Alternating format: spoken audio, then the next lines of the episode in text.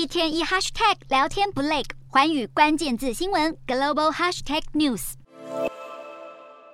卡达世界杯如火如荼开踢，三十二个队伍将在二十九天之内争夺冠军宝座。不过，早在世足赛登场前，两间全球运动服饰品牌龙头 Nike 与艾迪达就已经上演过一场球衣赞助竞赛，而今年最终胜利由 Nike 夺得。今年三十二支队伍中有十三支队伍披着 Nike 球衣出战，包括主办国卡达以及巴西、英格兰与法国等足球强国，遥遥领先艾迪达的七支国家队。这是 Nike 第三度在球衣赞助竞赛中胜过艾迪达，也是领先幅度最大的一次。以足球服饰起家的艾迪达，过去曾经称霸。世界杯授权商品市场。更在一九九零年代全盛时期生产多达三分之二国家队的球衣。不过起步比较晚的 Nike，首度在一九九八年法国世界杯进军市场后，迅速扩大市占率，取代艾迪达，成为许多足坛猛将最钟爱的运动服饰品牌。不过艾迪达也不甘示弱，强调公司赞助的都是世界二十强队伍，包括阿根廷、西班牙、比利时与德国。至于赞助企业方面，本届世界杯的十六个官方赞助商中，中国企业就占据六席，首次跃升为世界杯头号金主赞助额相比二零一八年莫斯科世界杯足足增加七成，光是万达、蒙牛、海信、vivo 世间中国企业就提供高达十三点九五亿美元的赞助额，超过美国企业加总起来的十一亿美元。除了六间中国世界杯官方赞助商，还有十多间中企透过赞助球队和球星借势宣传营销，似乎想在这四年一度全球体坛最大盛会扩张影响力。